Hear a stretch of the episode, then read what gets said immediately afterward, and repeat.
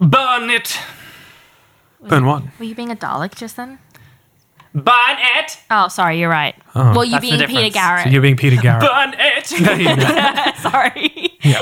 That's there. It's the it's the midnight midnight oil approach to uh, a call to action. But then doing Midnight Oil in the Dalek voice is the best, though. Okay, Go. U.S. forces, give the none! I can't tell the difference. Again, I want to U.S. forces. I want to personally apologize to Dale's ears. Now, I'd like to apologise to Peter Garrett for being honest. I think he's been done an unfairness here yeah, today. you're right. That is an injustice what you just did. Um, good, good, uh, Sorry, Garrett. good band, Peter. Well done. Yeah. good job. Close and personal friend Peter Garrett. Yeah. Uh, we apologize for his actions. Short memory must have a short memory. To be honest, I don't really like Midnight Oil. Oh, What? I'm just joking. Hmm, Jokes. I don't. It's, it's like there's a lot that I don't like, yeah. Interesting. but it's it's they're fucking great. They're all right. Um, Yeah. I love. I just love Ten to One as an album because it's like total post punk era of them. They Mm-hmm. haven't sort of evolved into this thing that's a bit cheesy. Yeah, Um, and like with Birds Are Burning, as much of a banger as that is. Birds it is a are band. burning. Birds are burning. Birds are burning. Me How bird. can we sleep when these birds are burning? Keep me up all night with her shrieking, burning birds. Now I just want to watch Hot Fuzz. All right, fair enough. But yeah, no, I'd like okay, so you're right. That song is cheese, but there's so much of like a certain era of Australian music that is like 1000% cheese, but also 1001% banger. But it's not how it's anything what I love works. about Ten to One is, is, is it's actually bizarre. Like it's at the Okay. point where like you listen to it even then and now is weird, and that's why I listen to it because like it came on the radio once when for some reason that was on in a car. I don't know why that was happening. Weird. Um, but and it was like oh, and here's an, from this anniversary of this album, and and like. It was this unworldly screaming over like Chaotic. strange this noises. is not and, the midnight oil that I know. Um, no. Um, and like there's there's hits on there like Power and the Passion, Yeah, classic. but Short Memory is like an amazing song. It is amazing. I would I would also say that it's like albums that I probably ignored on account of cheese cringe as a younger person. Cheese cringe? Hmm. Cheese cringe. Isn't that a Um, rind? Uh, the, the cringe of the cheese. it's a portmanteau of cheese and fringe. It's for the outside of your parmesan. Um, but no, like to the cheese cringe of of certain songs that I kind of like avoided listening to an album. And it's like listening to "Whispering Jack" by John Mm. Farnham. That Fucking fucking, album rips. is so full of bangers. it single doesn't time. stop. It's amazing. One more step, getting closer to you. And one then step. fucking the final track, "Let Me Out," is a fucking let me out. God. Bum, bum, bum, bum, bum, bum, bum, yeah, it's bum. fucking awesome. And like the I mean, Better when that's a brass section and not just my the voice. me just going. "Wop, wop, wop." it's just like John Farnham's uh, whispering Jack as played from the Mariana Trench. It's just like, Can you hear that? Just dipping your ear in the waters. Is Is that John Farnham? Ah, it be. it's right there. Damn it be. I'll be back with Moritz, or rather down with Moritz. It's, it's just transforming John Farnham into essentially Davy Jones. Davy Jones is whispering Jack. You've outdone Carnivorous, yourself. try and understand it. Make a noise and make it clear. Yarr!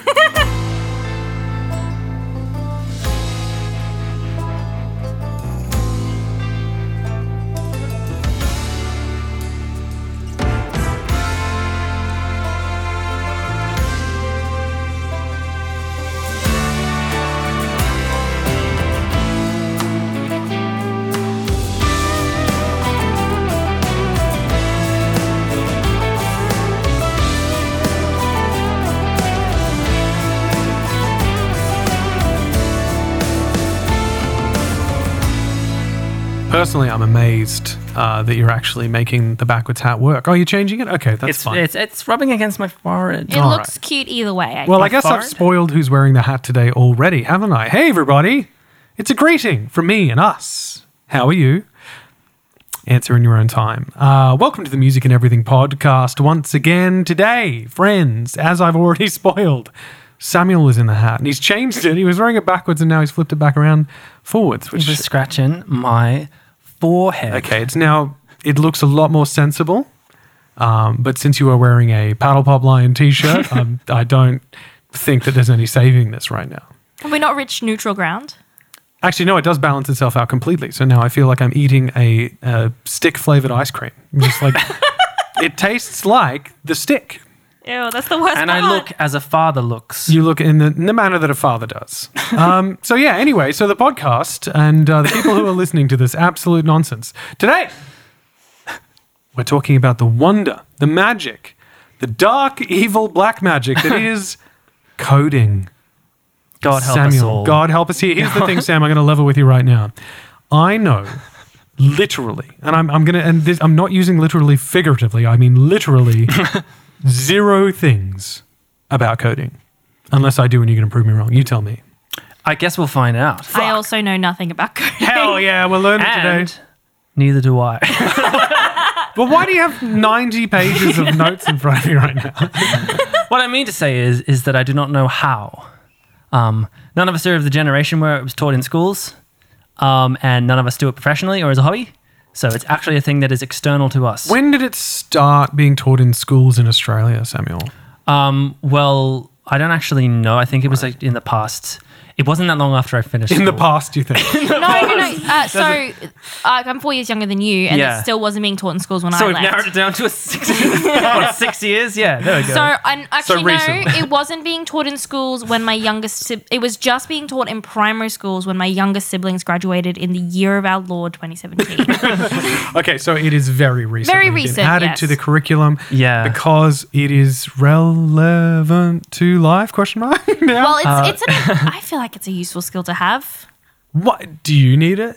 I mean, no, but I'm an academic, Oh, Uh-huh. darling. I'm sorry. I'm terribly sorry for your loss. Sam, tell us. Um, well, I mean, now like so many jobs, so many things in life depend on coding, and like you know, 50 years ago, computers were in a thing that you put in a room. Sorry, hang on. When, how long was 50 years ago? 60 A years room that ago. you put around a thing. 60 years ago was a computer was a room you went into. yeah, right. and now it's integrated into our lives to the extent that it's essentially a limb. Um, so the And chances of it's it probably being how you're listening to this. via your limb, Yeah, via your phone hand. yeah. Um, the vibrations being sent through your bones. um, continue. Yeah, and so like you know, it's going to be more so as we go forward, not less. Unless More relevant. yeah, yeah, like well, technology is going to be more enmeshed in our lives. Computers are going to be more a part of our lives than they are already. Because even in our lifetimes, the change has been like unthinkable. But like, and I I know it seems like a really obvious thing, but I feel like it needs to just be said at the beginning of this that computers and computing don't happen on their own. somebody Yes. has to make them, and somebody has to do the the groundwork. yeah, they're not Yes. magic. Yeah, They're not magic, and that's kind of that's a big lesson from that we're going to go through today. because that was a similar thing that we went through when we talked about sewing. Yeah, It was like one of the first things that Samantha said was that it's important to note that all of your clothes are handmade, but a person was involved in all of that. It's really important as well. Like we think of software as this non-existent, self-perpetuating thing, but obviously somebody built that from a zero nothing to what you see. Yeah. Um, so uh, yeah, it's important. Humans do it. Okay, we need it because people do it. Yeah, and like all of this is invented, but also this is easier to see because it's happened really, really fast and like very recently. Mm. So let's um let's like let's let's begin at the word, um because we say coding. Coding is kind of a little bit kind of misleading. What we really mean is programming. Okay. Of course, coding is the common term. Like if you go onto Reddit to look for communities who- for code, like people are coders, they called Right. They call it coding. That's fine. Is it is it like the '90s movie Hackers? I was I should have started a countdown for when you were going to mention the 90s movie hackers Yeah, I should have set a timer and just like into the main. I think what's probably more relevant to ask is how many times I'm going to refer to it. We're gonna do it so many times. Okay, right. Um, Go on. So Did your yeah. mom buy you a pewter for Christmas? I wanted So to coding- be clear, I've never seen this movie. So we should watch it. I'm Coding going to watch it after is- this. Go on. Oh wait. Coding is programming, and programming is commanding a computer to do things. Okay. Um, so a nice way of putting this would be that so programming is ultimately just making a machine do something that you're telling it to do, but not just one thing because it's a computer. A computer, de- by definition, can do many things. That's what programming. That's what makes it meaningful. Mm-hmm. Otherwise, it's, you're just building a chip that turns a light on when you flick a switch, Right. or something. Okay. like the kind of ones you get Or in like a- an adding machine. yeah, or like an adding machine that only does one thing. So a computer does multiple things. That's the whole idea. So that's what that's why programming exists. You program something because you you can actually give it different programs, and you could create a new program to make the computer do something else. But of course, programming has a history before computers, which we'll get to in a second. So coding is sort of coding and programming. Fucking goddamn it, dude. It's gonna be fine. just It's gonna somebody be fine. writing down. That's just schizophrenia, dude. It's just somebody writing on a wall. I and think that's, that's And all it basically, is. so like to fast forward to, to now, right? We were just talking about coding as it is in, taught in schools and stuff. That is simplified way of instructing a computer to do something. okay.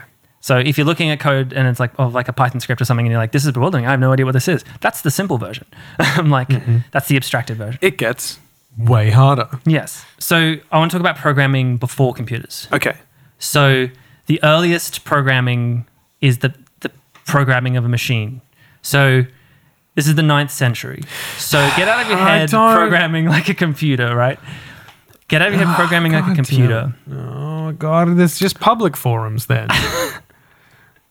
People Um, like raging about women in public forums instead of on internet forums. That's very funny. yeah. Um, that's Continues. unfortunate. Um, Yay. yeah. So like we're talking about you, you remember programming is telling a machine to do something. So um, the earliest thing is actually a musical machine.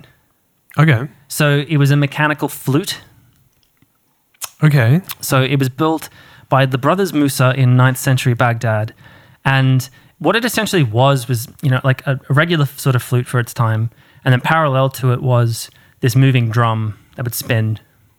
Um, and on that cylinder were little pins that would press down on the holes.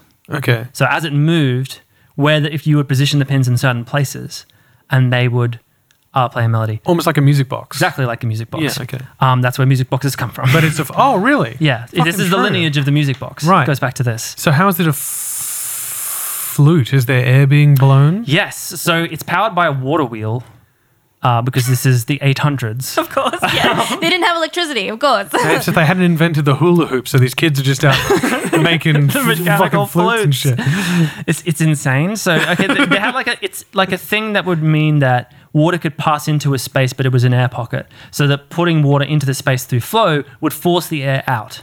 Fuck. So the air would be forced out by the force of the water wheel, which was also Yeah. spinning the cylinder, and that would pass into the flute. Yeah. Yeah, whor- yeah, exactly. I think you're lying. I'm not lying. Okay, fair. So this is the earliest known programmable machine. Wow. Um, and they even had like valves and like little conical valves and stuff that would that vary the air pressure so it would express. Sorry. Yes, Samantha. Samantha has her hand up. Can you change uh, on this wheel that's spinning? You're saying that there's all these pins and stuff. So would every key have a pin associated with it, or could you like remove ones so that only certain? Well, the whole idea is that you would be able to have a different cylinder with different pins in it. for a each different song. for different oh, melodies. okay. Yeah. For different, think of like the music yeah, box. no, that Do you know makes what I'm talking sense. about? Yes, Where you- and, yeah. So in that way, in that Yes. way, how uh, the fuck? oh. how is that programming if it only has a single use? It doesn't have a single use because you can you can give it different programs. So the different programs Oh, so the Yeah. are the machine- s- the slotted Yep, things yep, that you yep, put yep. into play. So like that's a different song to the music box. so that's what the it is. code, and then the the computer way, is yeah. the water wheel that's moving everything. It is definitely the program because the yeah I'll get, I'll get to that. so the pianola. Oh Jesus. This and this is also the pianola, which was much much later in 1896. okay, and that's the music box that we that we know. Yeah, same mechanism. No, pianola is like the uh, the, The piano that plays self-playing- itself. Oh, those things that you see in picture theaters and the films. Um, and actually, in the so films. and of course, this is the origin as well of like uh, the piano roll, which you know, Jim. Yeah. From um, like producing music and when you're uh, arranging stuff in Yes. stacks. Yeah. so it's the, doing that in that way where you've got these sort of uh, parallel bars Mm. uh, for representing different notes and durations. Um, that's how they the kind of thing they'd put on the We might put a piano roll. screen capture or something like that on Instagram just to explain what that is. No, exactly. It's Yeah. just So like if- in a in a uh, like Pro Tools or something like that. It's it's where you would it's like a, a visual of a piano sideways across the top, and you're putting notes across. It's hard to describe, so we'll put a picture up there. But And um, we would like to thank Pro Tools for sponsor. I'm just kidding. yeah, ab- they would never. they would never. Okay, so a really big milestone in programmable machines uh, is one that I think we actually might have very briefly talked about when we talked about sewing, um, which was Jacquard's loom. Yes, that was so soon. Yeah. Yeah, yeah, yeah. Yes. And so the Jacquard's loom, and we mentioned that that's the origin of punch cards. Yes. Yeah, that's right. yeah, because Yes. everyone had to work at the loom in a shift, and so that's why they. yeah, because they had to So clock it's in like and when clock they out. had to clock out. You can't Yeah. see, but I'm rolling my you eyes. can hear it. Also, Creak, clunk. side note: Jacquard spelled J A C Q U A R D, right? Yeah, am I That's saying a it right? kind of material. You can get a Jacquard, like it's a style of stitching. I thought it was a type of soft sponge. It is the name of Joseph Marie Jacquard. because our um, It's a Joconde sponge. You, our uh, mattress protector has is this jacquard mattress protector because it's got this kind of cross stitched pattern through it to for for tensile strength. and made with labor laws in mind. Wonderful.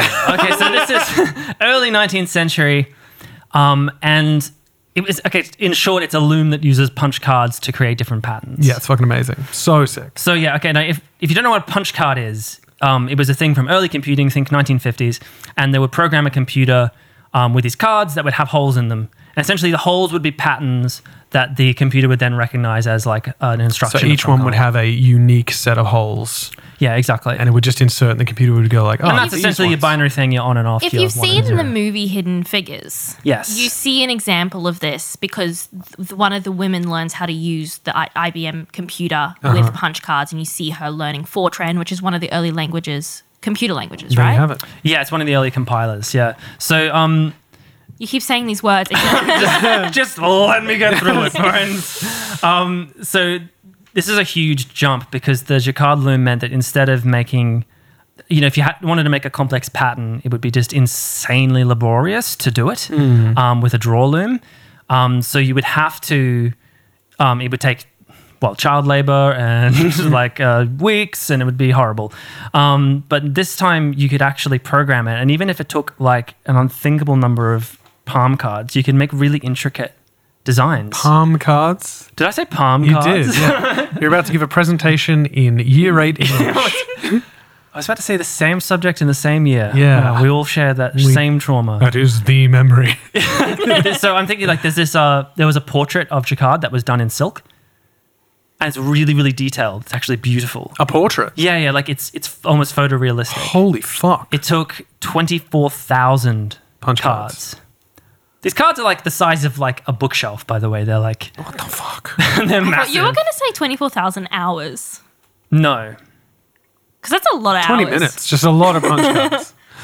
Twenty four thousand cards. Um, yeah, so that's insane. So that that that is. But somebody then, in order to make that, it's almost. I don't know. It, I feel like it's almost more mentally laborious than creating the pattern from scratch without it, because somebody has to have the full thing conceived yeah. in their mind and then be able to articulate that in punch card form, and then utilize the punch cards to do it. So it takes a visual imagination, yeah. more so than just doing it from the ground up by hand. Yeah, it's incredible, but it's, that just like sums up programming though, because it's like so much work, so much more work to Yeah. create the program for the loom. But it's then capable of making something far more complex than you could do from the ground up. Yes, very quickly. very quickly. and Yeah, probably, and and easily. also repli- replicable yeah, exactly in the exactly the same same way way, totally. over yeah. Hmm. time. Yeah, Okay, so the link to this with computers, I mean, it seems kind of obvious, especially with the punch cards, but it kind of comes through this guy named Charles Babbage, which is a pretty common household name. Charles Babbage actually had one of these Chuck B. I Chucky E believe. B had one of these portraits, and it was actually one of his inspirations. The Jacquard loom was his inspiration for his many different uh, machines. Because he was insane. Yeah, he was a crazy guy. Um,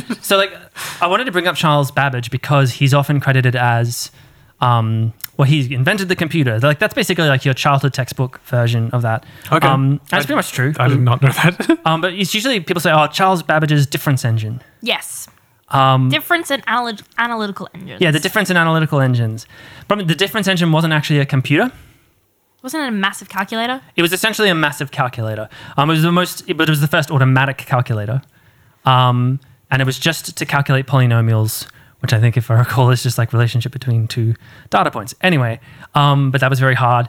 So he designed this this machine that was these um, columns of of turning cogs, uh, and it would work very very much like a, um, a calculators mechanical calculators 100 years later this is in the early 19th century um, but the thing was fucking steam powered. It was steam powered. A steam powered cog machine. Yes. But it was also never built. Yes. It was actually never built. it's theoretical. It was theoretical. It was a good design. It was built in, I think, the early 2000s. Heck of a PhD. Like 20 years program, ago, I'm somebody sure. just built Babbage's difference engine and fucking it do it. worked. Are Um, you which is great. serious? Yeah, it I'm worked. getting like a really big kind of JF Sebastian kind of Blade Runner, ca- you know, like little talking clowns. Oh. No, apparently it was machines really lovely. walking around his house and shit. You walk in, it's like, what is that? It's like not important. Yeah. anyway, that's the vibe I'm getting. So But that's, the anyway, Anyway. yeah, the that's what interesting, lives in my head. the interesting thing about Babbage is obviously other people that he worked with. Yes, but that's first like the analytical engine, right? So Yes. the difference engine he was building it, like sorry, he was um building parts of it and designing it, and he was um he came up with a better idea basically, which is like, hang on, this only does one thing. Whole the bombshell moment, like light bulb. Ding, what if we had a machine like this that could calculate anything depending on what we make it do? Basically, something that could do anything. A thinking machine. He called it the idea was the analytical engine.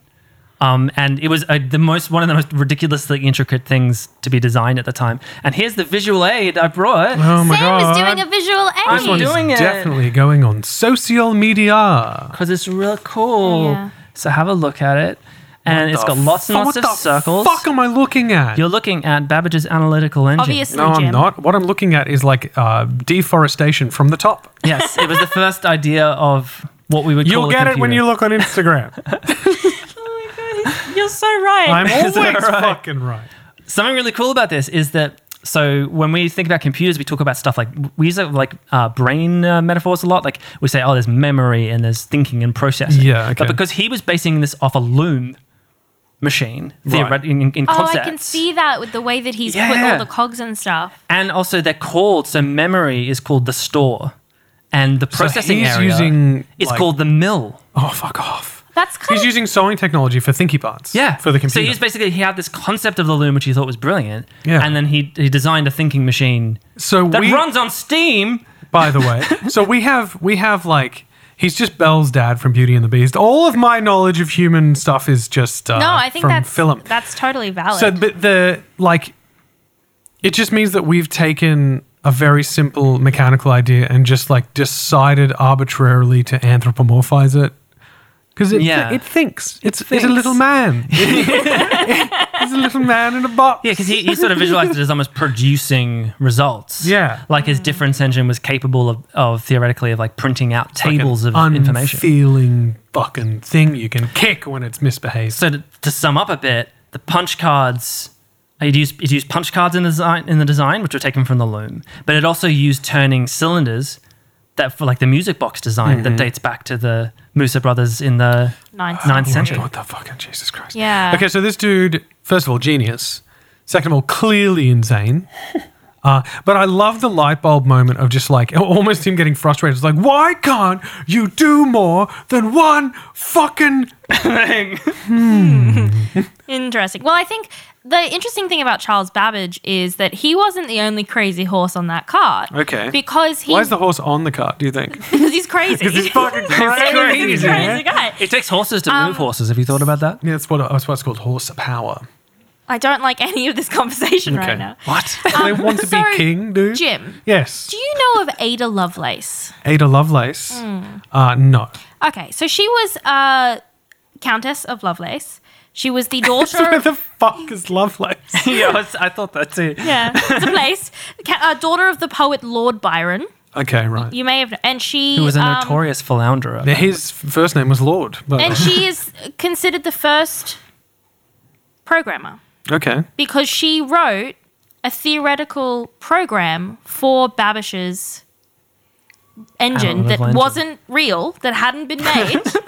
there was a theoretical engine. So what you're saying is you're now reporting to me that uh, what year was this? uh, 1830. Okay, so I'm going to say hundreds of years ago, uh, two people got really drunk in a pub and talked about a really cool idea. Is what you're saying, and it never was manifest, and it's all bullshit. But no, that, that they did end up making it and it works. but also, the other thing that's really cool about um, Ada Lovelace is she was raised and tutored by her mother because her father was a massive flounderer um, and was given an inordinate education in mathematics. Like she was overeducated in mathematics by that standard, which is probably means she she was just like incredibly brilliant. And I've Yeah, actually right. got She basically had like yeah professors of anything coming in all the time in science and maths, yeah. and um like she actually became close close colleagues and friends with Charles Babbage ac- actually after they'd met when uh, she saw the difference engine uh, prototype the first time. And it was just like this talk about light bulb moments of going like, holy shit, this is the thing. And she was so, such a fan of the analytical engine that she spent, you know, a lot of effort to um, basically write a program to calculate Bernoulli numbers, I think it is, um, using the machine. And it is official. That's of- generally officially recognized as the first computer program, and for her, the first computer programmer. She also, uh, uh, so basically, somebody wrote an article about uh, the analytical machine in French, and she translated that paper into English, but added a whole bunch of her own notes, which Mm-hmm. helped kind of expand the concept of basically computing and programming. And she actually developed the concept of the loop and the subroutine concepts a century Oh, before wow. electronic computing machines ever needed I them. don't understand how you can make something up that doesn't exist. I Okay, don't I understand think it's time. how you can, like, let me just flesh out some more detail on this idea that hasn't happened yet. Like, what the fuck? yeah, the machine does not exist. Yeah, and I I got just want to clarify a few things about this idea. I might be getting a little carried away with this, but I can't wait for But this also- thing to be like a tool of propaganda. They also, the Department of Defense in the UK has a high level programming language, which they actually named after her, called Ada. Ada. That's they what- didn't go with Lovelace? I mean, Come on. but also, oh, wait, Hang on a hang second. on a second. In Becky Chambers' book, Long Way to a Slo- Long Long A to a small angry Small planet. Angry Planet, I don't know, send, call an ambulance. um, the AI It's called Lovelace. called Lovelace, because, or Lovey for short. Or Ada. and we've only, how is it possible we've only just realized this live Because on we're air? stupid. Because we're idiots. We're not as smart as these people we're So talking now about. that we've we've covered that, well, actually, one other thing is that what we just talked about, this wonderful stuff, the analytical engine, Ada Lovelace's program, is basically forgotten. So it never got built, never happened. Okay. And think about the timeline here. This- We're talking 1830s. Yeah, of course. All this happening. Yeah. First, like computer as we know it is 1940s. So that's 110 years. Yeah. The people making those mostly didn't know about Charles Babbage because it was relatively obscure. Oh my God. So there's a bit of sort of retcon thing where we kind of go, well, these guys actually were the first. Yeah. Um, but it did. There's not like a direct lineage. Other, if there was, the processor would be called the mill, and RAM would be called the s- the storeroom, store, yeah. whatever it's called. So they basically got to the same ish place without any of that prior knowledge. They were just like, hey, let's do this again. it's like parallel evolution. it's, Yeah. it's amazing. Mm. Mathematician's gonna mathematician. That's called convergent evolution. Oh, is it? Convergent evolution. Thank you, Samantha. Like the octopus eye and our eye, they are not, they don't come from the same evolutionary pathway, but they are identical. So you may Fuck off. you can't say these things when I'm already frazzled from this bullshit. from fucking ruin us. genius over here. Sorry. um, Oh, God. so you'll notice that like we've, we're talking a lot about computers, and there's good reason for that. One, um, coding is not something that we could really talk about in this podcast because it's a very like in detail in terms of what it actually is, what it looks like, because it's like a, it's extremely intricate and involved. And It I'm is es- a language. it's a language. I'm essentially a, it's actually like a thousand languages, Okay, that's and I'm helpful. illiterate in all of them. It would be like like let's do an episode on Latin sort of thing. Should we um, read about it? No. we'll fucking wing this. I'll read about it, but not it. Do you, yeah. So, but the other reason why is because um, the two hardware software is that's a kind of a bit of a weird distinction uh, because they can't exist without the other. Hardware without software does nothing, and software only exists because it controls hardware. Okay. So that's why we're talking about. So hardware why a was great deal. hardware made in the first place? like, why did we get here? Fuck you. So now that we have discussed the analytical engine, I uh, must I made this explain how a computer works. thing. Why? I have to explain the, the basics of how a computer works. Otherwise, the next conversation about programming and the development of computers will not make any sense whatsoever. This is uh, this is like Sam, I need you to stay with me. I am Jen. doing my Samuel. best, dude. before you could explain how a computer works, Do you have any ice cream? did you want to hear a little bit about code breaking? No. Let's do Not yet. computing. because Not yet? we need to know how a computer works first. Do we? yes. Um, so a computer is a machine which processes information and saves it into memory. Thank you. Just like me. I chose that, ca- that definition carefully. So it doesn't think. So a CPU does not think. We anthropomorphize computers all the time. Mm-hmm. We go, it's thinking about something. Or even if we treated it like a mill, like it- it's churning through the wool, like oh, Oh, look at it go. yeah, What a good boy. it's it's you know it's circuits, and these circuits are put into a circumstance where an outcome must occur, right? Mm-hmm. Because um, when you know when this uh, current is flowing into this particular place, it must flow by the nature of the circuits to another place. the water pushes the air out of the tube and Indeed. plays the flute. It must. You're putting it into a situation where it must. Mm-hmm. Much like uh, slicing something and you push a knife forward. That's a weird analogy. Let's Yeah. Mm. move on. So, so CPU does not think. All it does is it just runs programs. Okay. Can I ask Short you? Circuit, Is the 1995. film Short Circuit? Yeah, nice. CPU does not think. It follows instructions to move things out of memory, maybe alter them in the process, and then put it into a different memory or the same place. Did you know that the bad guy in the movie Hackers Yes. was also in the movie Short Circuit? I Did do. you know that that's uh, that- except he was in brown, in brown face, in that. yes. highly inappropriate. Um, but there is a insane. connection to the movie Hackers, so that's two. Anyway, moving on. We're keeping score, don't you worry. So, and all of this process, so CPU just moves memory Around. around. That's what it does.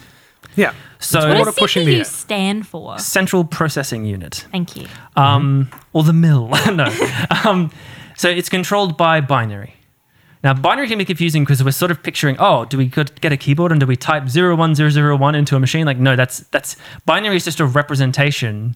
Of logic gates. No, Damn it. stop it. I'm like, I, I'm like, I know about logic gates. It's a representation of whether a transistor is on or it is off. Yes. Oh, I do know something about coding. Is the circuit on or is the circuit off? Okay. Is the signal to a particular place or is it off? Okay. That's all it is. That's, ex- that's the extent of it. yeah. So if a, if a processor receives, you know, and 001, 111, 001 or something, Mm-hmm. that's because that sequence of ons or off. Kind of like the music, the little music wheel and the piano roll. Mm-hmm. it's and all only that. on when there's a little thing Yeah, sticking out of sticking it. And out. the rest of the time, it is actively off. So that'd be like one and then a bunch of zeros. Yeah. Okay. And so, you know, like um, early Mm-hmm. computers had a certain way of doing that. And obviously now we use transistors. Transistors are basically a little tiny, tiny, tiny semiconductor. A semiconductor is where you, like, if it gets a control signal and there a little bit of electricity on it, it will then pass electricity through it, and which allows you to turn it on and off. Right. Okay. And they're like impossibly, like, nanoscopically small. and at so this point. that that is now. c- Correct me if I'm wrong. but There's like snakes of that all over, so that things can be on off in a complex, essentially like a chord there are impossible billions to possibly trillions I of don't remember. snakes playing a massive musical chord or not. Yeah. Okay. So With their hands? How are they playing this? Uh, with the with the octopus eye. I'm, I'm just gonna I want to like say real quick that if you want to like hear this again from someone explaining it better, um, Crash Course Computer Science on YouTube is a fantastic. Um, who did that? Um, Carrie Ann Philbin. Carrie Ann Philbin um, is just so good at explaining this, Right. Uh, and it, and it really helped me a great deal. Probably because they understand it. yeah, Um, that to is begin why. with. Yeah. um, so, yes, Samantha. Because she breaks it down and she like goes to like levels of abstraction with her. Yeah. So the key thing is understanding. Um, thank you for that. understanding like how computers works and how we understand them is is is layers of abstraction. So I was just saying, in transistor on, transistor off is the lowest level of abstraction. Okay. The next level up is a logic gate, which Sam mentioned earlier. Okay. A logic gate is just a little circuit of different transistors to force logically something to happen under certain conditions. And those are so yes, Samantha. So you can have an and logic gate, which basically means that like if either one of them are on, No, and is they must both, Both of them be must on? be on. So You two haven't- signals means the transistor will turn on. So if two things are true, the Is this it'll the pass if signal. and if Yeah, yeah, and and- not or. Oh, yeah, I forgot. So this is Boolean logic. Yeah. So this is, um, I think we pr- talked about this in the, the numbers I episode. think we did, yeah. Um, where I think it's George Boole's um, invented way before way before computers um, a Why? way of It was he useful. because he was um it was it was really cool. Like he, he was developing it was like maths philosophy crossover. And it's basically like, oh, I want to create a system of creating true or false statements using only true and false statements. And he discovered that you can just use and if or Mm-hmm. not. So and being both at once equals yes. If means um one of them, then yes. Um, they're not means if the one the other one isn't, then yes, etc. etc. Is if now or? Did I? Oh, you know it's or. Okay, It's or, I isn't made it? a very much a fool of myself. See, I know about logic gates. I'm proud Well done. of myself. Yeah, Yeah, so, so yeah I, s- I was the one that brought up if, by the way. That's, that was all me. so it No, was but only if like is a gate. I'm pretty sure if is a gate. It was only in like early 20th century. It was, I think the story goes is like whoever was behind this in one of the teams, computer teams, early computer teams at a university, that w- they were in a philosophy class in like in, in undergrad, and then later on they remembered, oh my god, I learned about Boolean logic in philosophy. I went, oh my god, this is the perfect thing because we need something to that can only do on and off, and construct a complex statement as a result of that. So this is kind of how it works. So this is this is I'm going to run through the simplest possible thing. It's like if a Please. computer God. if a computer adds two plus three Yeah. together, this is the sequence of steps roughly. Okay, and this is very roughly. So I'm wrong. Tell me I'm wrong at some point. It'll be fun. Um, so it reads first. It, it wakes up. see, The computer might turn on or something, and it would read the first memory file just automatically. It just goes by read. It means uh, does those does those receptors have on and offs from that memory, right? Yeah. So is there current of that kind? And the current will say, let's say 0, 1, 1, 1, 0, 0, 1, or something like that. And that'll um, mean um, read memory location C for an instruction. Okay. And so it will then load that into its temporary little register. Then that instruction will say, take the memory Y and memory Z and add them together. Two numbers, two and Okay. three. And then it takes that to a separate little arithmetic logic unit, which we don't have to get into, but it's basically the way the CPU uh, does arithmetic through like an insanely intricate web of logic gates. Um, and then uh, take the resulting number that the ALU spits out basically through those you know eight channels or whatever, um, and return it to memory there.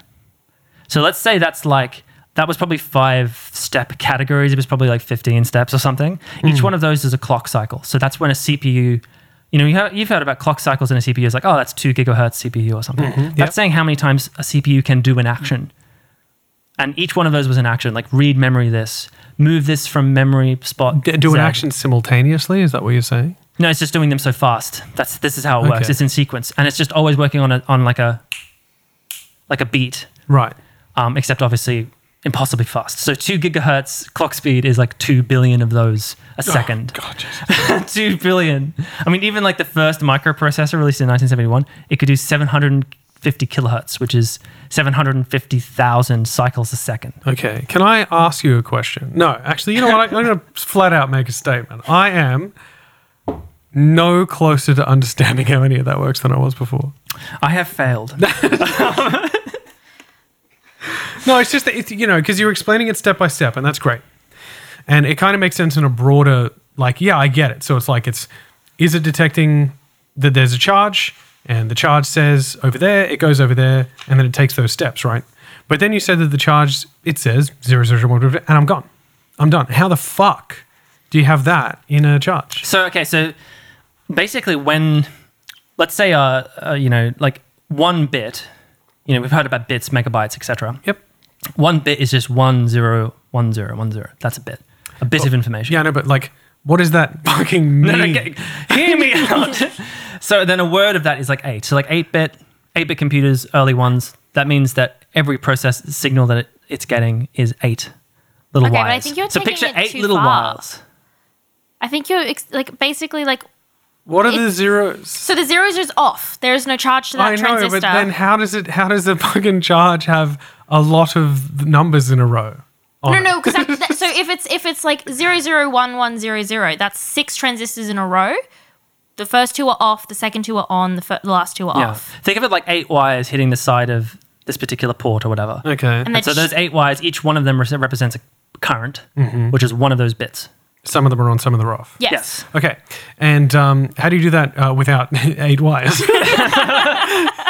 this is what I'm saying. I don't fucking understand. So just to move on from this a little bit, so we Because don't I'm- hate. I'm dead. because I feel like you guys are gonna like actually lynch me or something. Yeah. So, so like having like the multiple, um, it's like you know eight bit word that's an instruction. Yeah.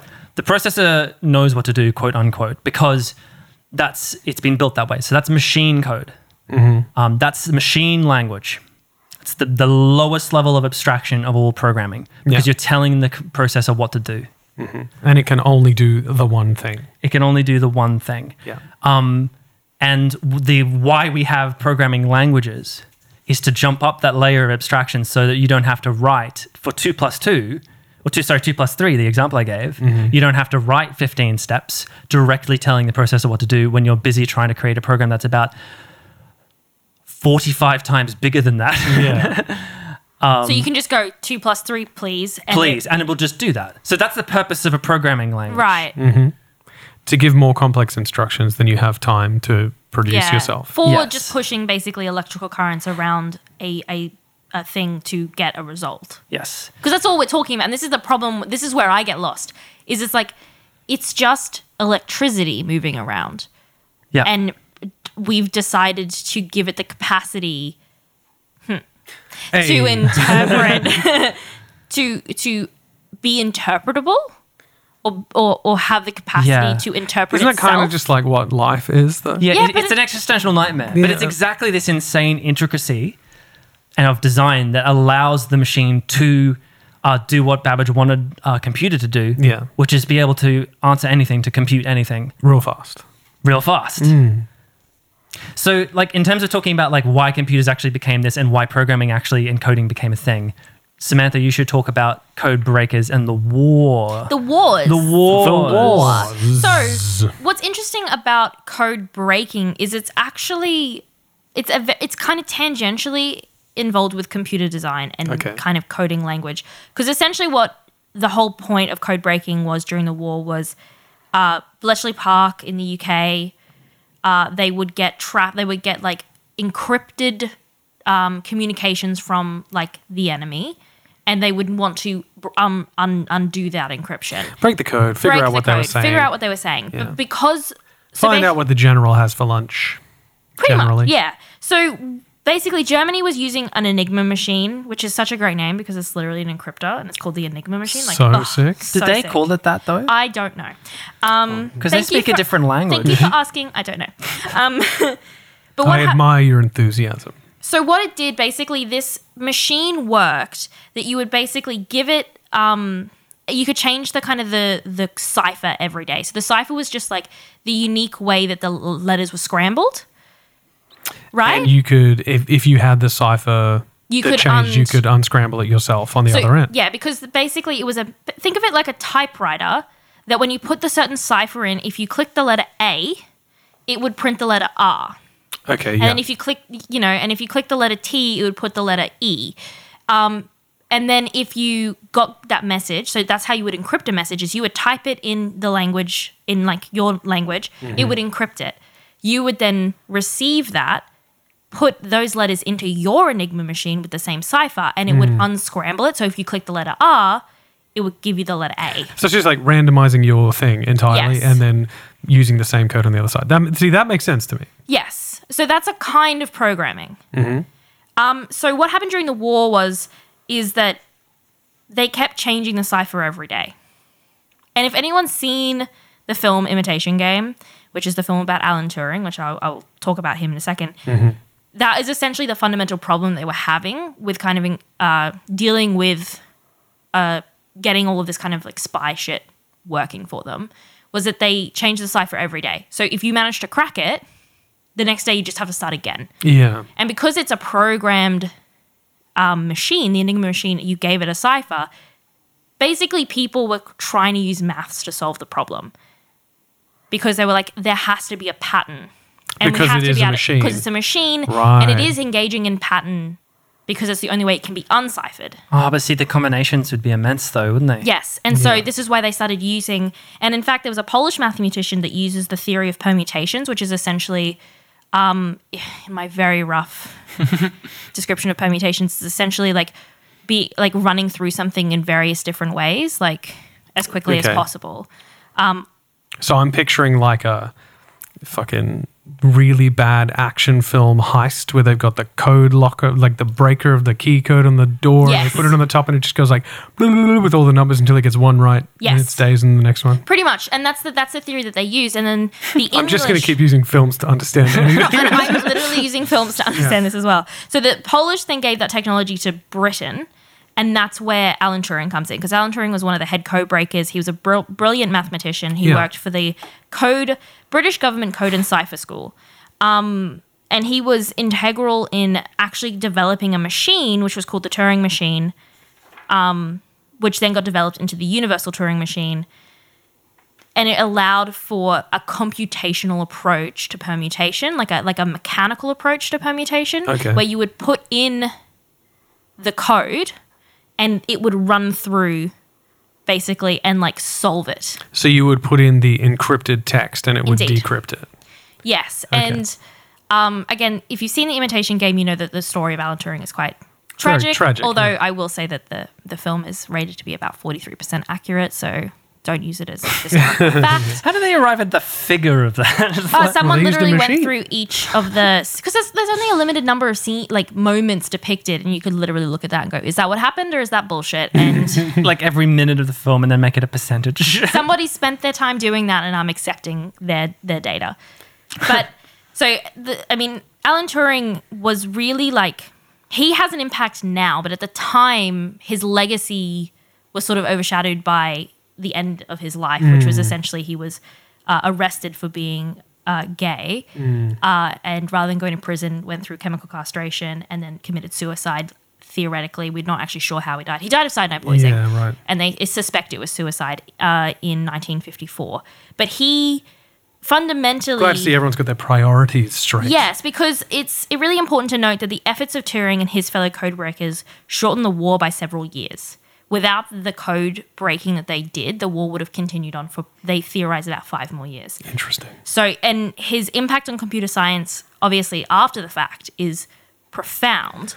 By, Because- by incident, right? I mean, just like Yeah, because the technology he developed, which um, it's called like the the bomb, wasn't it? So the bomb was the first one that he made, Yeah. and then he made the Turing machine, and then he Okay. made the um, universal Turing machine.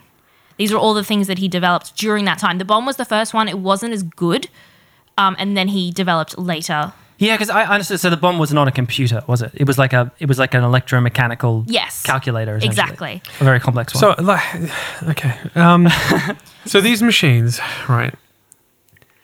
We know they're not alive. We know that. Yeah, we all we and uh, all know- we're- we know they're not living, breathing things, but they've been created because they can think better. they can, no. It's more that they can think faster. No, but it's, they can think about more things can, like at the same time. Like, so I Yes. mean, if, it, if Yeah. it's trying to solve, mechanically solve a fucking, like, the, and decode the, the freaking Nazi code or whatever, Hmm. like, a human could possibly do that. But the sheer number of things they'd have to keep in their head at the same time is just too much. So it's just like, I, I f- I feel think like the it's an- think allegory kind of works. Yeah, but you know what I mean? I think what you were get, getting at with the the machine thing is it's like it's not necessarily doing several things at once. It's more that it's doing each step in sequence really quickly that it Mm-hmm. seems like it's doing so many things at once. So like the the whole technology that of the encryptor was it was dealing with one thing at one letter at a time. Like beginning of the sentence at the end of the sentence, but it was able to process it at- so fast that it seemed like it was doing it like at live. the same time. But this is what I'm saying is that it's like, it's smarter than us already. yeah, but still. you know, okay. So I love that though, because it's they, because they don't think. It's it's not that like they think better. It's more just like we're watching like a waterfall. Like the, I'm picturing the big like the um, Turing's machine, like the big circles Hmm. and stuff. This like waterfall of the the effects of logic on the universe, Hmm. essentially, just like the laws of the reality of our universe.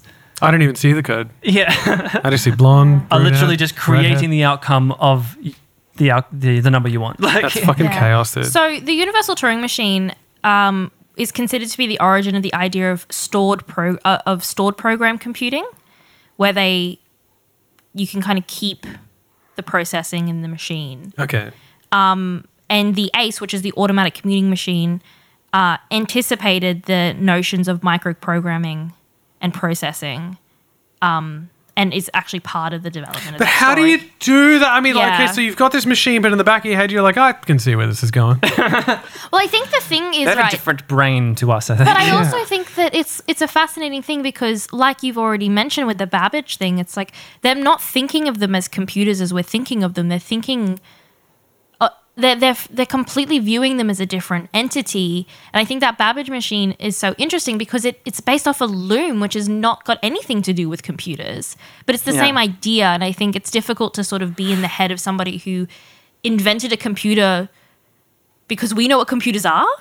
yeah. well, it turns out, no, actually, I, don't. I fucking don't. But you you you have one right next to you. I have never felt less qualified to do anything except write songs with my friends than ever before in my life. so, um, returning to the development of programming specifically. Very well. um, in the 1940s and 50s. So the 1940s, you have um, both sides of the war building these technologies for this reason. So the first um, proper kind of computer as we know it, which was programmable and a digital computer, um, was the Z the Z3. I almost said Z3, but I will not let the Americans claim my Fuck 'em. language. Uh, the Z3, which was uh, the German one. right. So this was built in 1941 by Konrad Zuse um, and funded by the German Nazi military, um, I see. uh, which we can say to make us feel more comfortable. Never actually used this device uh, for some reason because it was apparently pretty good. I mean, arguably, they were a bunch of idiots, weren't they? Fucking morons. Oh, thank goodness for that. and you- you've also got like um, two really notable ones in computer history. So one is the Harvard Mark One, um, which is in 1944. Um, now this was an electromechanical computer um, that was built for as part of the war effort. So really similar things like calculating like you know ballistics and stuff like that. Big data Mm-hmm. for its time. And el- electromechanical means so I explained transistors earlier. Just get that to the hell out of your head. Already so gone. Every single one of those on and offs is uh like a relay switch, like, like Okay. a mechanical moving part. We should bring that back. That's dope. Here's more. It not, was not just so slow. not just because it's dope, but because I can see it happen and therefore understand. There's still like a gazillion of them, but that was the problem because they break all the time. 'cause Yeah. it's mechanical. Um, it was also fed It's by a small price to pay And, uh, for okay, knowing what's happening. yeah, well, talk talk about knowing what's happening. Like, what fucking gets me about these early computers is I'm, I keep wanting to picture a screen, but there isn't one. There isn't a screen.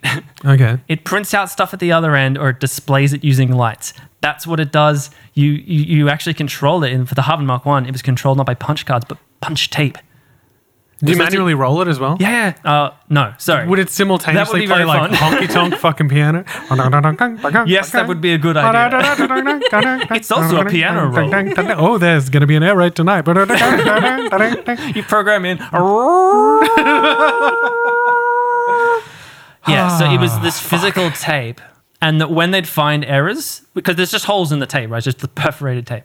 They find errors. They just like sticky tapes and paper on it, and like punching your mum with a pen.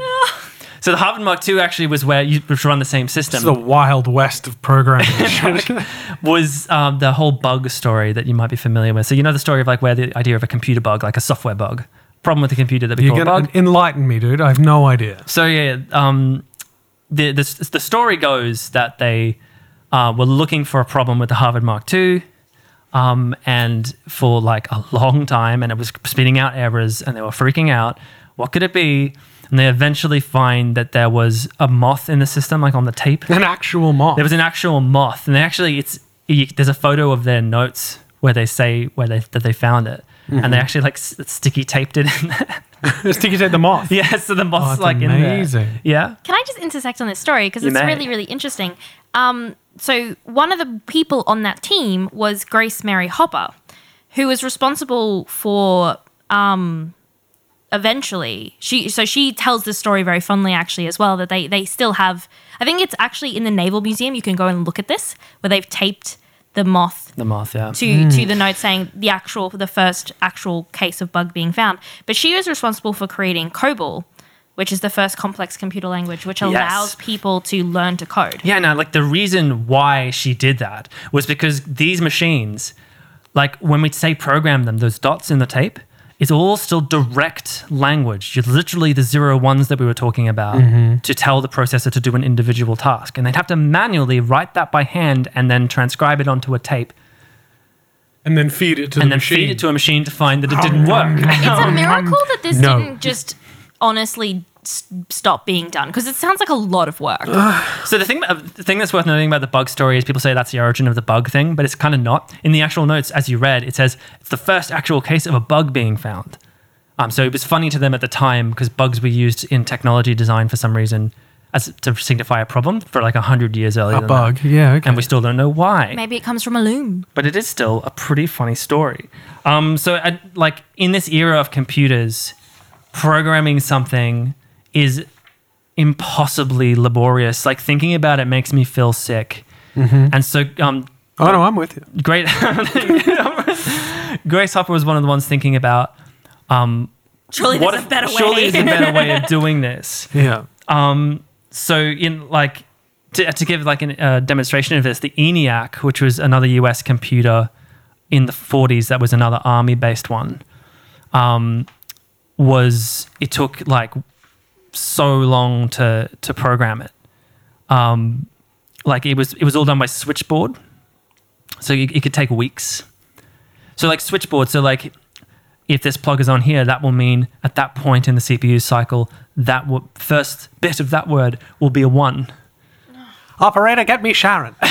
Operator, get me death. Please kill me. Um, so it's like the unpluggy wall bits. And I'm, yeah, I'm yeah, okay. I'm so with you. yeah. I'm certain that there were so many people going like, we have to figure this out because like it becomes almost useless if it's going to take you a week to set up a, a program that is literally You just might as well just run over there and tell him. yeah, you might as well just ask. You know what I mean? Just like call them up. you know, th- that's what I keep thinking. Like, surely just do it by hand. Like, surely I mean, this they, is they worse. literally they had people like manually calculating things again, hidden figures. Like Mm-hmm. people's job was this, so like just ask them to do it.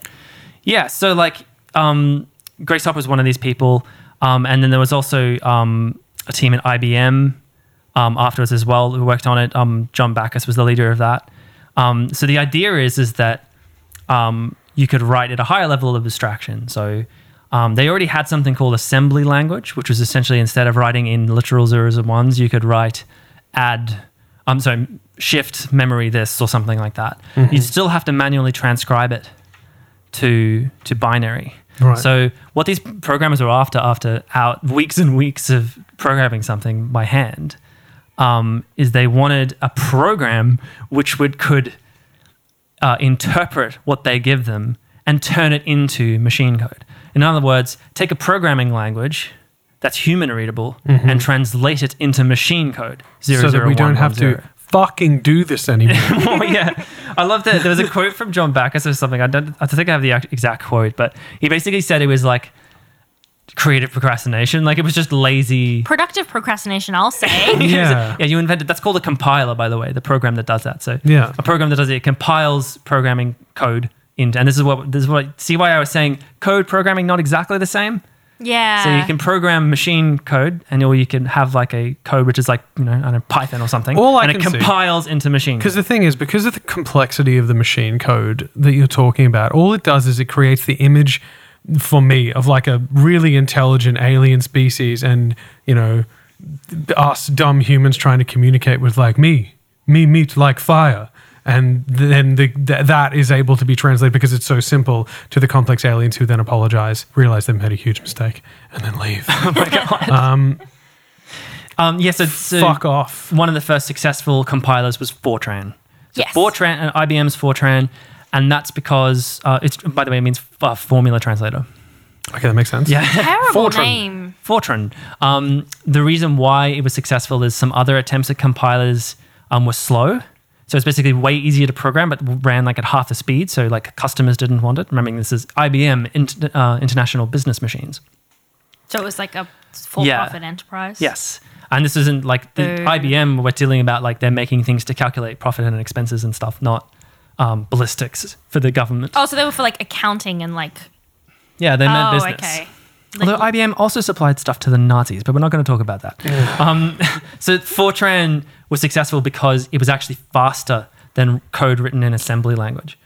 So they actually managed a way of, make of making it easier to program and faster for the computer to process, Right. which is pretty amazing when you think about that. Like, so this is when it's getting to the point where programming recognizably exists and coding recognizably it's exists. I should refined to say. the point where here's your language.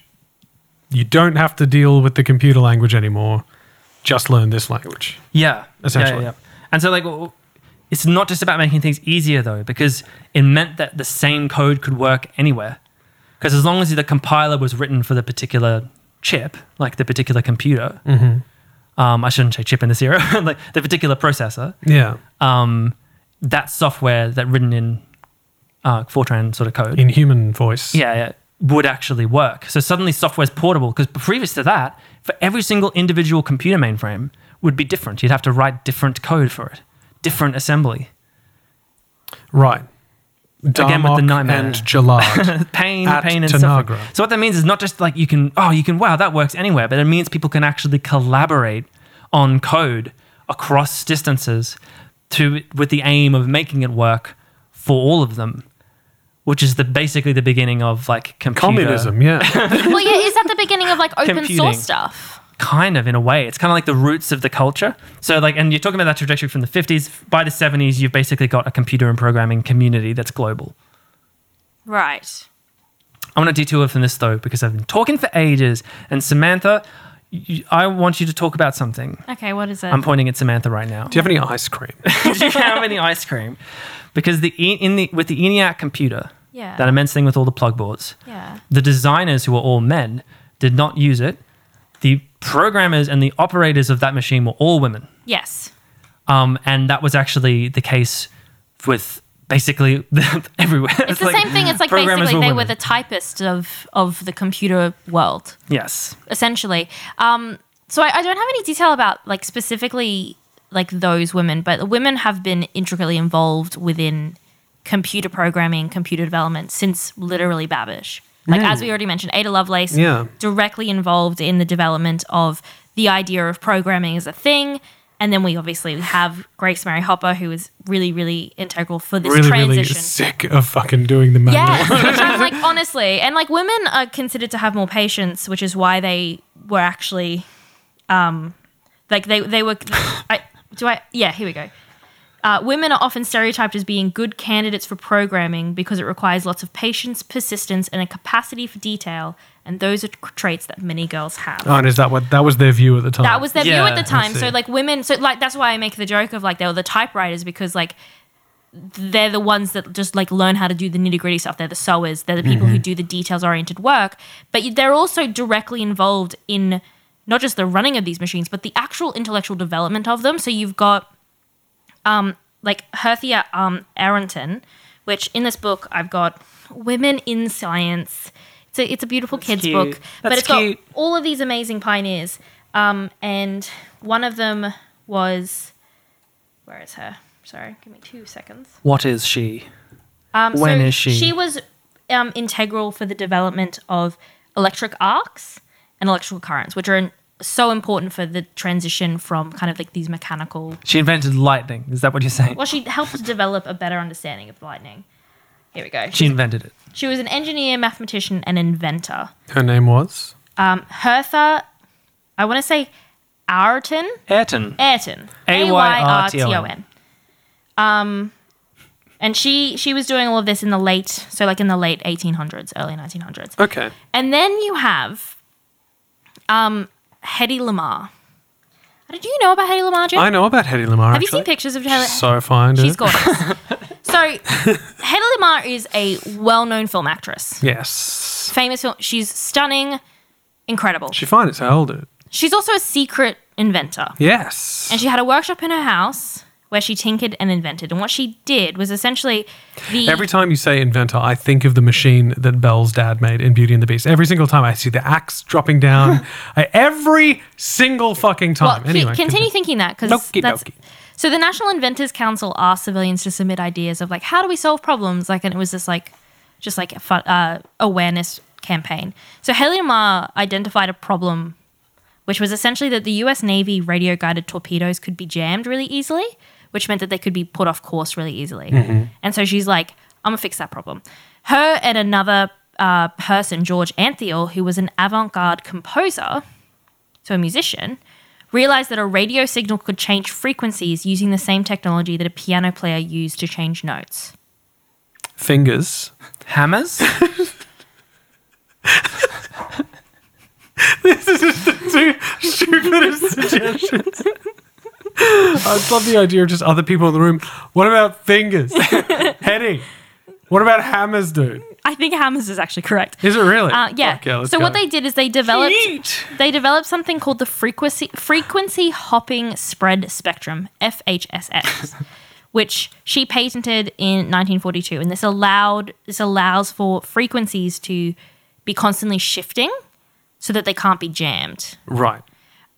But the U.S. military didn't use it at the time in the in the in the, in the mid 40s. They didn't think it was useful. They're just like, Hetty, you are being hysterical.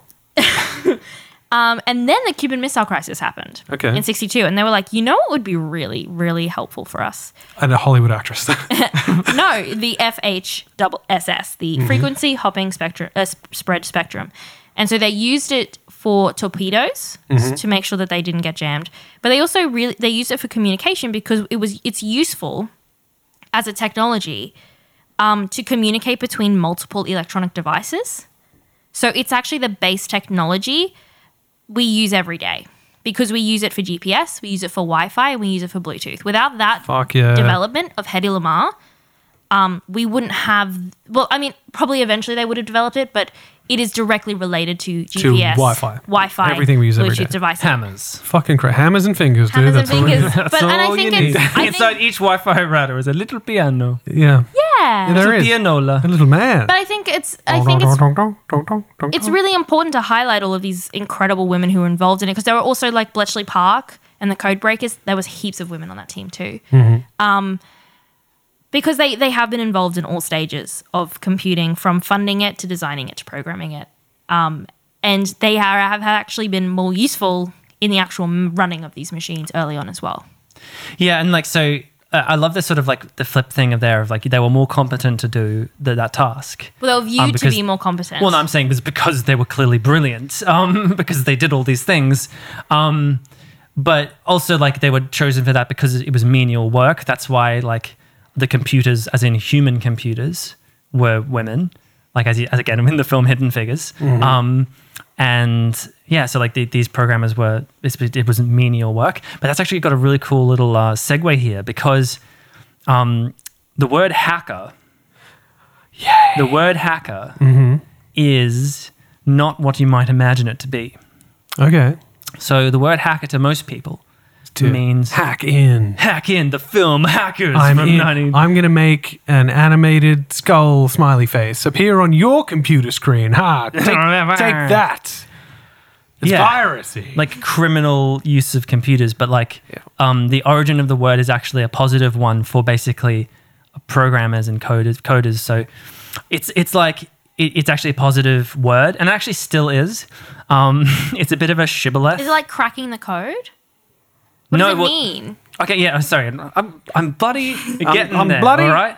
So there's kind of two parts of the word. So one is the kind of more obvious one because it's hackers in to chop something. Yeah. So you're cracking something open. yeah. And there's a bit of a sort of possible like folk etymology here because um, computer students at MIT would be so keen to use the computer mainframes in the 50s that they would literally break into the rooms, like physically break into them. Yeah, Um, that's- using like lockpicks and That's, shit. that's bullshit. Uh, and I to mean, whether it create a- happened or not, that's not the, that's not why they named it that. Yeah, so to open stuff, basically. Mm-hmm. The other one is like hack is also an old fashioned noun to mean someone who does menial work, like Okay. a writing hack, like a. Okay. Um, oh, you, you're a hack. You're a hack, yeah. Yeah. Except that's often when you say you're a hack, that's sort of It's like pejorative, insult, yeah. yeah. But it could be, so it's a thing that means both be cleverly break in, break something or create something, But also do it in a menial way. That but also it's incredibly tedious And boring, So yeah. you're sitting there, oh, you're one of the hacks, one of the coding hacks today, like writing the code in assembly for That's a fun. mainframe. I feel like that's, That's like fun. it's almost I like, like that. punishment, right? It's just like, oh, you have to go be a hack today because yeah, but we're gonna hack the planet. We're gonna Hacker. fucking we're gonna Yeah. go into phone booths and connect up our fucking A perhaps, a perhaps, which definitely works. A perhaps historical term for a criminal hacker uh, is cracker. Uh, but that was Oh not- my God. I don't think that's used very much anymore. Um, but of course, like so, the context of that is like you know think about the '80s when the word hacker starts to mean criminal hacker Yeah. um, because it's like uh, computer programmers are scary in this time period. It's like it's 'Cause it's- scary. It's like a moral panic thing. So the, the press sort of created this word to mean something different to what it used to mean to most people. Oh, right. This is the, the there's Satanists behind the dark magic machine. Yeah, pretty much. um, and like you know, like if you guys could see the future we live in now, like Yeah. you would be very afraid. Even more terrified, yeah. So there was this sort of the hacker word was also associated with like a hacker culture that developed. You know, I said like the community that developed once code started being a thing. Do you mean like Neo in the Matrix? Now, more like Angelina Jolie in the film Hackers. You're both correct ish. Um, so it's a sort of culture and ethic um, through the 50s and 70s, especially. And it was like there was a culture of collaboration and transparency. Um, and this idea that computing was its own good. And when I say this, it's because people wrote this stuff down and said, this is the hacker ethic. So, like, this is it was a thing. the pirate, go- the pirate code. At the bar, yeah. And what's really funny about that is that it's essentially academic. Like, it does it sound familiar? It's like it's transparent. It's collaborative. It has to but you're pass always review. Um, yeah, it, it's peer review. It's literally peer review is what open source code is. So like, and and collaboration across space and time. No, sorry, just space. No time. well, I mean, time at the regular speed of time. That would have sped things up if they did it across time. That would be, I mean, that's how Babbage, what probably were you thinking? that's how Babbage got his ideas. Someone just popped their head through a portal and just was like, "I'm gonna try and explain code to you in like 30 seconds," and he only Yeah. got the first part. So people don't like to, or sometimes don't like to think about it being from academia because, fr especially from the late seventies onwards, and you know the hacker culture it becomes kind of cool. Like hacks, like hackers like Steve Wozniak with Apple and stuff, like with- and the next generation of computer revolution that happens. They don't like to think of them as being academic because they weren't. Like Bill Gates and Steve Jobs were both uh, uni dropouts um, that started businesses, and so like it's kind of weird to think of this, but in the fifties to seventies basically all computer programming was done either at universities or at research institutes that Or were like military? yeah well research institutes either private or military Mm-hmm. um, that usually operated a lot like academia as well and there were people who went in and out of academia between institutes so they have the same values the same Definitely cultural not done worldview. for human, like regular human consumption kind of thing. yeah Well, because now there's like hacking competitions and things like like nowadays. yeah Mm-hmm. You like you can do it as like a hobby. Right. Yeah, and it's like so. there- There's an, there's another side to this as well because I want to talk about free and open Of source. course you do. Of course I do because I'm a partisan in this conflict. Um, so uh, free and open source software um, is not probably commonly known as a concept, um, but most people would have heard of Linux as sort of a free operating system that you can install on your computer. So that's an example of something that's free and open source. Given it, so I think um, it's it's it's in direct opposition to proprietary software like yes. Microsoft, like Apple. Yes. So, like, when I'm, we were talking about Fortran and shit, that is not uh, proprietary. That concept doesn't exist yet. No one had actually thought to, like, commercialize the Because labor they of were software. all too busy being fucking geniuses and creating something amazing. And like Yeah, the yeah. space For race. somebody to go like, "What if dollars were involved?" Yeah. and also, it was mostly public. It was mostly government. It was mostly government or military. Yeah. So, um, Wait, the government military is for the public. Stop being funny at once. Um, so there's this kind of uh, the story of free and open source software and the basically modern sort of like semi-anarchic coding culture on the internet um, starts with Unix. Unix. Unix. UNIX. U N I X. Okay. Um, Unix was an operating system. So operating systems being like you know Windows, Apple, the stuff that runs the computer, the software that runs the computer. Okay. that tells the processor what to do. Um, right? So, and it's fundamentally a program. So, this came out of Bell Labs, and they were in this. hu- Uh, Bell Labs were in this in the in the uh, late '60s in this program to create an amazing new operating system called Multics, and it had the revolutionary idea of a operating system that could run two programs at the same time. Oh Good But lord. what do you mean by that? So nowadays a computer does a gazillion. So forget about the processor and stuff. What we were talking about earlier. We're dealing with a higher level of abstraction here. Running programs like iTunes, like Word. Yeah, that's what I was going to ask. Is, is Yeah. it like having a PDF and Word open at the same time? Yeah, running two programs at the Oh same my time. God, They're doing revolution. two different things. That both telling the processor stuff to do at the same time. Can it boot up and shut down at the same time? I'm just here to fucking mix it up, baby. That's my job. broke the mainframe. I'm in. God. so yeah, at the so at the time, these these big old chunky boys, the computers, they couldn't do they couldn't do shit. So they could only run one program at a time. You give it a task, it does the task. Cheers. Um, so what they, they needed complex software to be able to think about how to do that. The project completely failed. So Multics completely kind of failed. They tried for years afterwards, but it didn't work. Bell Labs were like, we're out. We're dumping it. um, and they walked away. And the two guys who were involved in that were named um, what was it Ken Thompson and Dennis Ritchie at Bell Labs, and they were real depressed about it. They really wanted it to work, um, so they convinced Bell to uh, let them work on it in with spare bits, basically. Like, don't spend any money on it. Just give us stuff. And they're like, okay, well, there's this old shit computer that no one's using down in the basement. You can use that one. Go for your heart's content. And so they were like, um, Thompson had written this um, game, kind of like remember with Space War, Space War from the video games episode we talked about one of the Yeah. early ones. Um, it was similar to that. It was called Space Travel, and like you explored the solar system. Um, and it was like I really, really want From to the get this. basement. he really, really wanted to get this to work on this machine, um, and so they wrote everything they were trying to do at Multics by themselves. Uh, in for fun In the basement for, for shits and gigs. yeah, yeah, yeah. So this is actually really significant. This sounds really obscure and weird, but this is basically the beginning of modern operating systems and software as we know it. So it's What got the a, fuck? it has a file directory. It runs multiple programs at once. There are separate systems of the computer doing different stuff. And It's got a you know sh- outer shell that runs programs and a kernel bit that runs the processor. Yeah. Okay. Cool. Cool. Right. But did Stuff. It, did it? Did it run the game?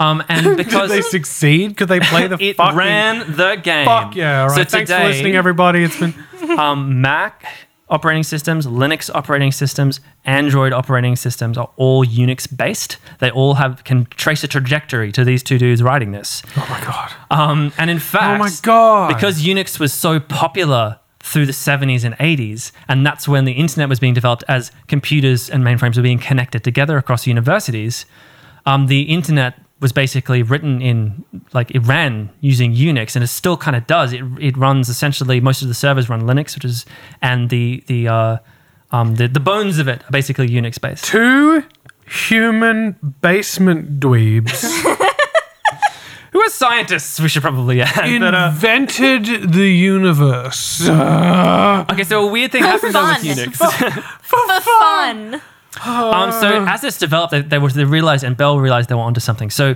um, that by the third or so version, by the early 70s, they wrote it in a new programming language, which they also invented, called C.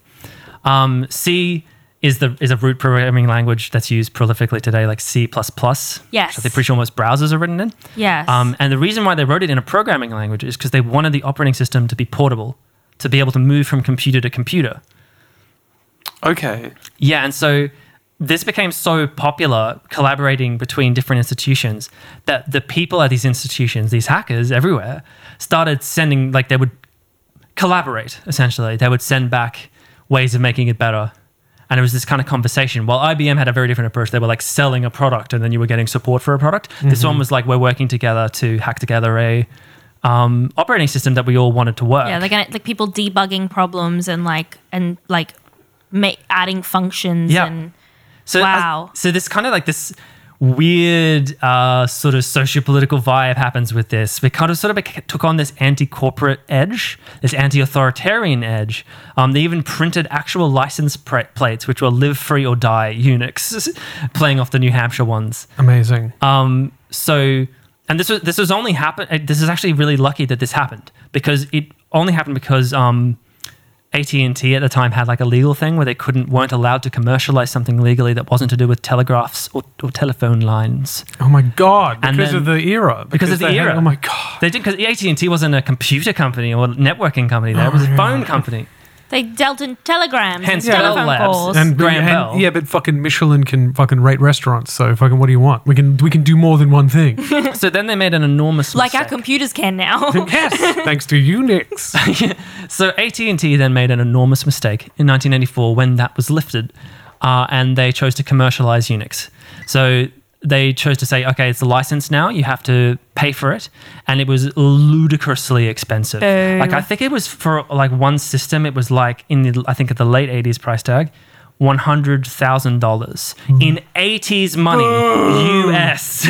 Holy Suck a fuck! dick, no Somebody way. go ahead. Someone do that calculation. I'm not doing it. I'll So- see if I can find a conversion. You can I The looked- conversion of uh, I looked to and US failed. dollars. Oh, really? Are you really? Look, please try again. I tried to find some like online converter, but I mean, like, how What? is it? What's the methodology of that? You- US Yeah. dollars in 1980. Uh, let's say fucking- 88. Yeah. It's an estimation, but so basically, this hacker community we talked about, the computer community at the time, they rebelled.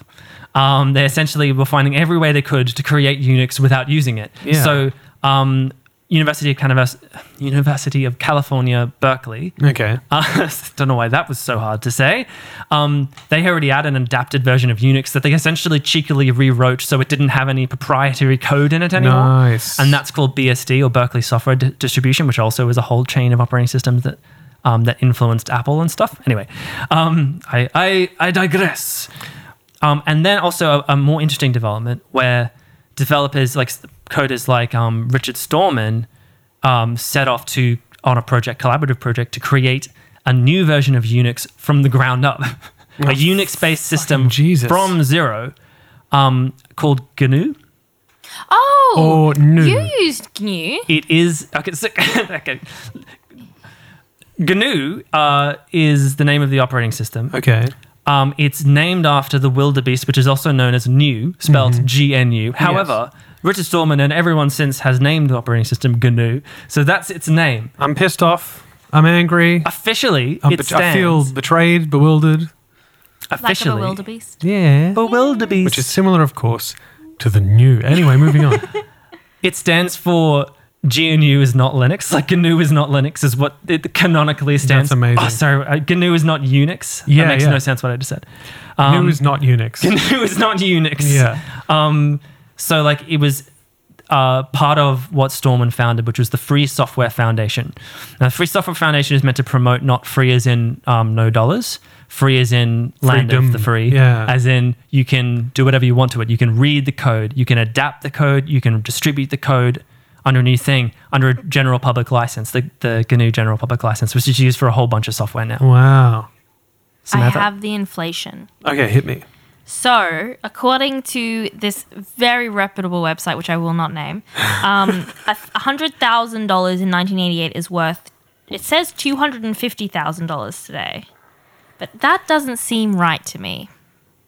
That's a quarter of a million dollars. Yeah, but that's only an inflation US of like. for an operating system. so this is based it on an average inflation rate of two point seven percent per year, with a cumulative price increase of one hundred and fifty. Uh, So we, we could say we could say conservatively it was a quarter of a million dollars. Yeah, Um, conservative. for an operating system. so yeah, like um, Richard That's a big Stallman, fucking by the way, mistake. That's a big mistake that they made there. um, to add to this sort of tech anarchist sort of image, Richard Stallman was always like this, like sort of long-haired hippie type. Mm-hmm. Um, so like it's that it sort of became the image of that part of the era of the movement as well. Um, an important development that happens after that is that the GNU operating system was not finished in 1991 and. A programmer student at the University of Helsinki by the name of Linus Torvalds. I was wondering when the fuck you were Um, going to bring him up. Yeah, we wanted to finish the GNU o- operating system. The thing that was missing is the GNU had all of this software to run programs and stuff and do lots of things, but it didn't have the kernel part. And I mentioned the kernel is the bit that actually runs the processor. It's the sort of core of the hence kernel um, of the Mm. The system. big cheese. The big cheese. The head honcho. so he was like, I want to. I'll build a kernel for it. Um, easy, easy peasy. which is Unix based and free. Let Basically, me free play as the in lion. open source.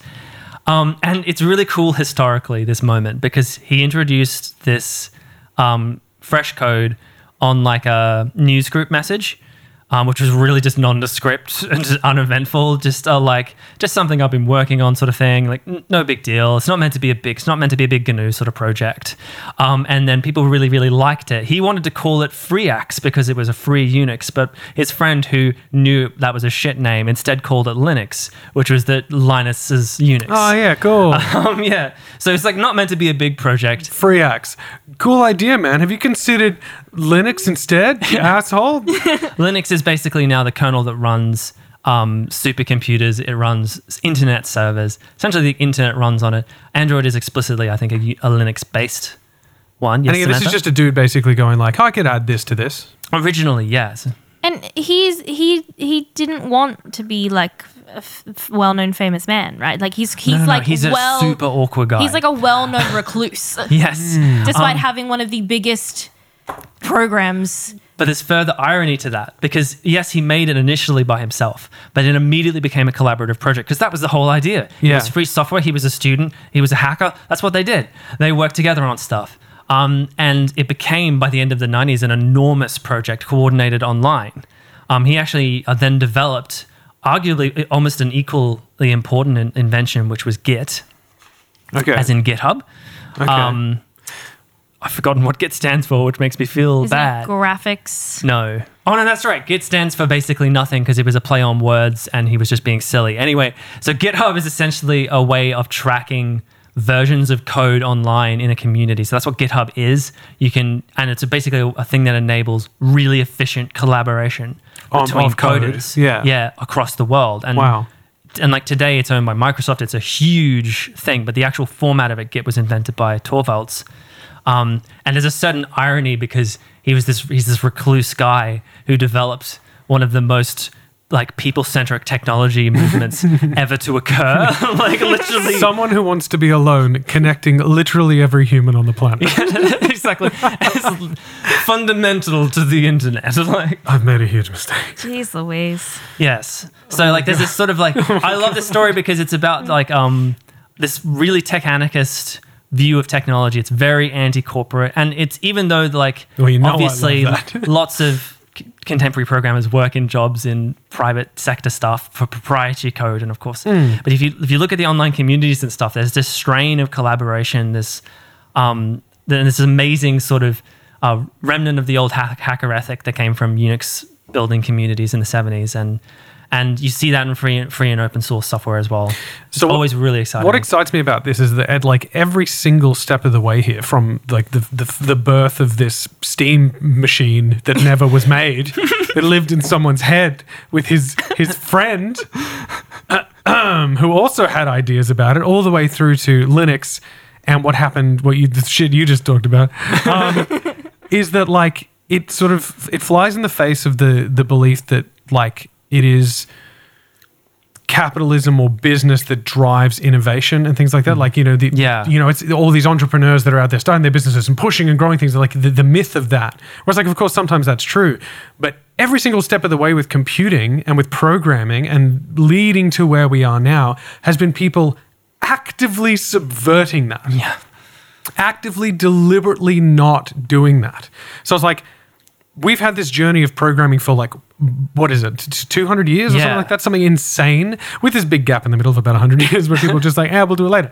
But like, it's been a big, fucking huge, long journey to the point where it got just on the cusp of popular enough for somebody to try and just monetize it to a point where it's- it's just fucking criminal. And the response of the community was to go, fuck me, fuck you, and build their own goddamn thing in an immense fucking rebellion. The story of programming is people yelling, hack the planet. It's fucking, it's the movie Hackers, man. I just I fucking really, really love that. I'm going to make you stop Yeah. by ending the episode. I'm going to make you stop. I don't care if you have more notes I haven't even talked about my computer yet. do a mini zone. I, I'm Get out of my so fucked. Guys, this was amazing. Like genuinely, I know I'm fucking and, and like I'm not again, just like with the numbers episode, guys, I'm I'm not playing this up. I'm actually fucking fried. Like my my, my eyes are bloodshot. I don't understand. A lot of it's gone right over my head, but it has been very, very interesting. And there's definitely been some exciting historical stuff that I've taken away from that. I really enjoyed a lot of it. So I hope you did as well.